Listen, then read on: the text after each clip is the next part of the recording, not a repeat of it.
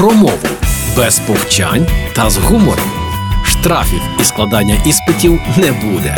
Програма Мовний патруль на Радіо Перше.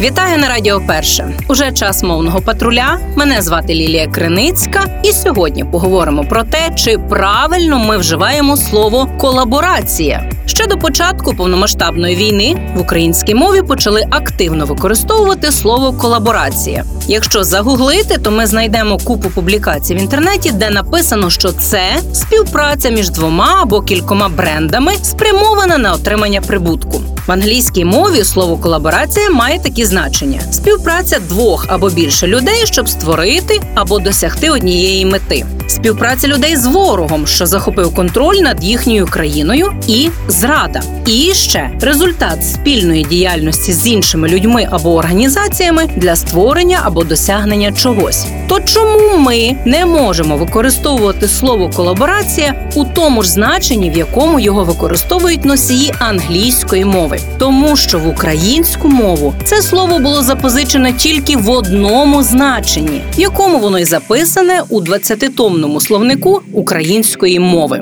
Колаборація те саме, що й колабораціонізм. Класичне поняття колаборації в Другій світовій війні пов'язують зі співпрацею французького уряду Петена з гітлерівцями. До речі, з цим самим значенням запозичили це слово і наші сусіди-поляки. Колаборація це співпраця з ворогом, окупантом, колаборант, колабораціоніст той, хто співпрацює з ворогом із загарбником. Найчастіше слово колаборація в неправильному значенні використовують маркетологи, блогери і бренди. Але якщо ви хочете розповісти про цікаву співпрацю брендів, митців, дизайнерів, зірок, кого завгодно, вживайте слова співпраця, кооперація, співавторство, кооперування. І хай у вас все буде добре. Чому я так кажу? Тому що колабораційна діяльність підпадає під статтю 111 Державна зрада Кримінального кодексу України. Тож пам'ятайте, що слова мають значення. Будьмо мудрими і вірними Україні. Та почуємося у мовному патрулі